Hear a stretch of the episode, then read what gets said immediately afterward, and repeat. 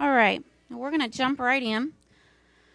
This isn't a long one, um, but it's a good one. We're on finances too, and this is the Andrew Wommack um, discipleship series that we've been doing. And as I've you know said before when I've been up here, any monkey can do it because we're just reading. As long as you can read, you can do it. Um, because it's super easy. And William could do it. He's a monkey. Yeah. Yeah. All right. So I'm going to read um, because that's how easy this is. All right. In the last lesson, I explained that it is God's will for you to prosper. There are keys to how this works. In Luke 6:38, it tells, "Give, and it shall be given unto you. Good measure, pressed down, shaken together, and running over, men shall give into your bosom. For with the same measure that you meet withal, it shall be measured to you again." There are many principles involved, but you can't talk about prosperity without talking about giving. When you talk about financial prosperity, a lot of people say, all right, so God wants to prosper me, but I don't have it to give. You can see in the Bible where Jesus talked about the widow who put her last two mites in the offering. He had been watching the rich people put in huge sums of money, yet he called his disciples together and said, This woman gave more than them all. He said this because they gave out of their abundance, she gave out of her poverty. God does not evaluate the size of your gift by its monetary value, but rather by the percentage of what you had to give. When a person says, I don't have anything to give, it's not true. If nothing else, you could take a piece of clothing you have and give it away. Everyone has something to give, so do away with this argument that you don't have anything to give. As a matter of fact, the time you seem to have little of anything is when your giving can be a greater percentage than any other time. A person who has $10 and gives away 5 has given a much larger gift than someone who gives a million dollars when they have billions and billions left.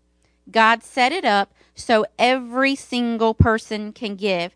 And y'all, I'm going to tell you that we've seen that again and again within the church.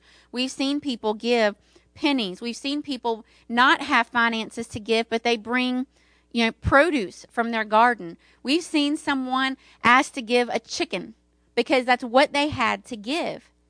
And God blessed that because that was their heart. I want to give. I understand sowing and reaping, but all I have to give is a chicken. And they must know Christians like to eat chicken. Why did God tell us to give? There are many things involved, but one of the main purposes is that God wants you to trust Him in every area of your life. If there isn't a God, and if His word isn't true, when He says, Give and it shall be given to you, taking a portion of what you have and giving it away is the stupidest thing you could ever do. Instead of moving toward the goal of having all your needs met, you're actually moving away from it if God hasn't promised to bless you. It takes faith to be able to give the way God says. And that's the reason he told you to do it. In Luke 16, there's a parable about a steward who cheated his master. And it finally comes down to this. He says, If you haven't been faithful in the unrighteous mammon, talking about money, then who will commit to your trust the true riches? If you haven't believed God in the smaller things concerning money, how are you going to get the more important things such as spiritual values? Scriptures like this make money one of the least levels of stewardship. If you can't trust God with your finances, how can you trust Him with your eternal destiny? How can you truly believe Jesus has forgiven your sins and that you're going to spend eternity in heaven? In comparison, the spiritual things we supposedly put our faith in the Lord for are much more significant than money. Money is a minor thing, but it's the bottom line of starting to trust God. Proverbs 11:24 says, "There are some that give away more than it looks like is necessary, and yet they prosper. And there are others that tend to hoard what they have, and it only causes poverty on the inside of them.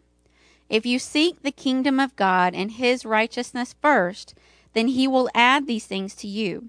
If you say you want God to help you in your finances and you're praying for his help, but you aren't seeking first the kingdom of God and you aren't taking a step of faith, trusting Him with your finances and giving, then you aren't really trusting Him. Period. And that's where He ends it. Because you know, it's pretty point blank. It's pretty cut and dry. You're either trusting God or you're not. You know, and the problem with the world today is we are not we're not balanced with God. You know, God says start here. Start with something as small as money. But the world sees, oh my gosh, God is wanting me to start here. He's wanting me to give my money. And the balance is not accurate. It's money here, God here. And so either we start with what He's asked, which is, you know, what we have, be it a penny, be it a green pepper, or a chicken, or a piece of gum, or a button. You start with what you have. And it's not that God is wanting to take away. It's God is wanting to bless you. But there are spiritual laws put in place. And God follows these laws. But the great thing is, is he has worked them in a way that if you trust him, if you follow these spiritual laws, all the blessings that are about to abound you. It's a beautiful thing. So when it comes to your finances, it's either Lord, I trust you, or I don't. There is no gray area in between. There's no sitting on the fence. I trust you today, but I don't tomorrow. You trust him or you don't. And he's saying, Look, just trust me. I've given everything I have for you. Why would I hold anything back? It's a beautiful thing when you fully, when you just get the amount of love He has for you and just everything that He has set aside for you. It's awesome. So we've got a couple of questions. We're going to start with John 3:16. And I'll read the scripture and then I'll ask the question.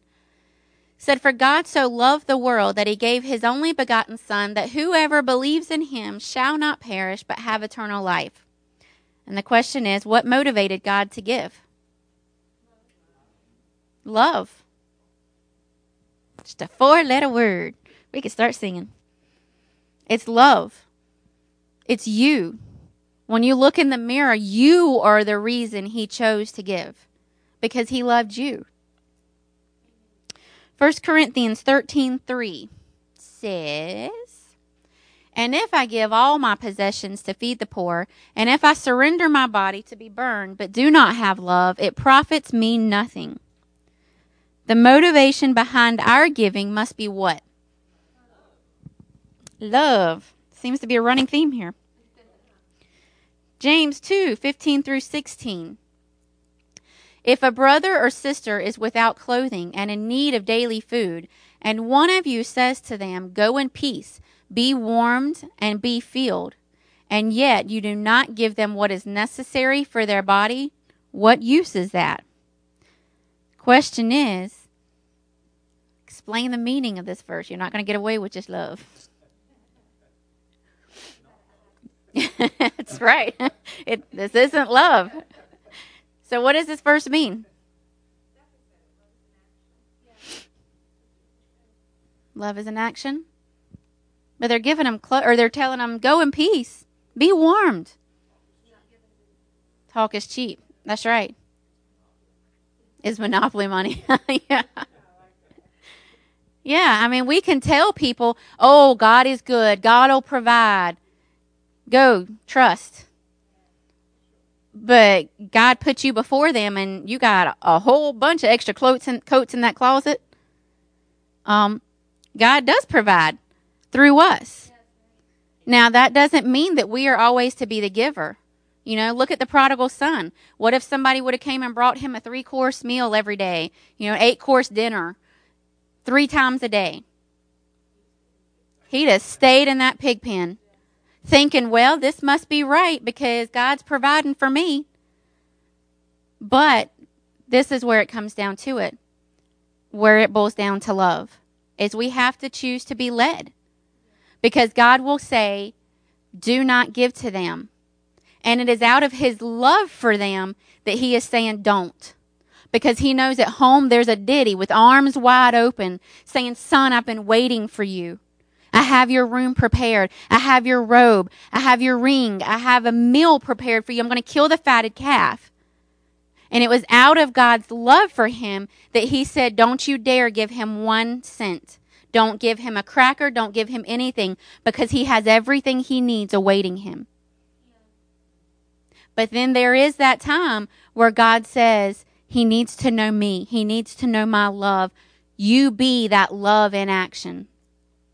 And our job is to love God enough, to love His people enough to be led and to hear from Him.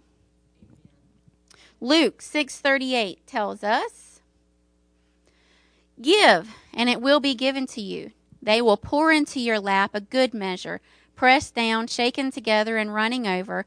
For by your standard of measure, it will be measured to you in return."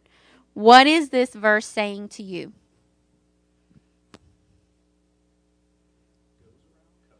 What goes around comes around. You reap what you sow. that it? Yeah. Yeah. It's you know, it's telling us what you give is what you get back. You may give a thousand dollars, but when you've got a gazillion dollars, I mean, what are you really giving? Or you may give that penny and that be all you have. Which is greater? It's not talking about, I'm going to give you a penny for a penny. There's love and there's faith in here. That's what is measured more than the amount of the coin or the dollar bill. Ephesians 1 7. In, in him we have redemption through his blood, the forgiveness of our trespasses according to the riches of his grace. And the question for this is Did God give out of his riches or according to his riches.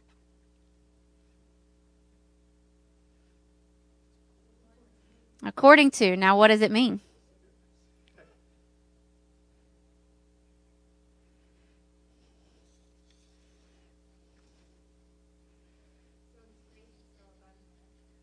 Mm-hmm.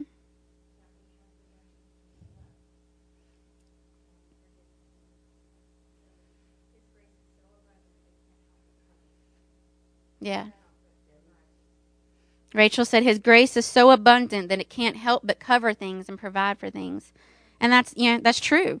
He gave according to his riches, not out of it. He's not lacking one thing. You know, he gave us everything to redeem us. He gave us a son. Mm-hmm. And Proverbs nineteen seventeen.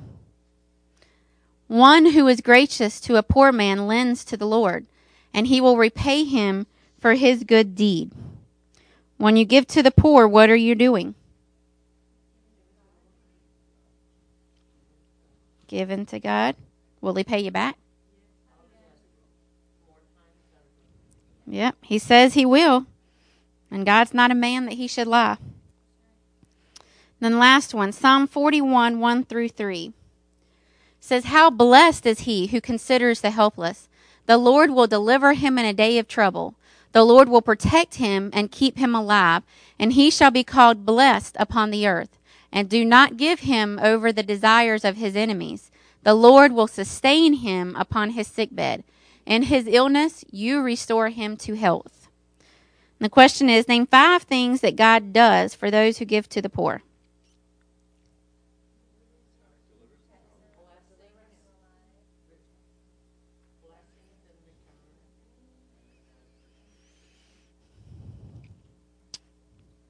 Okay?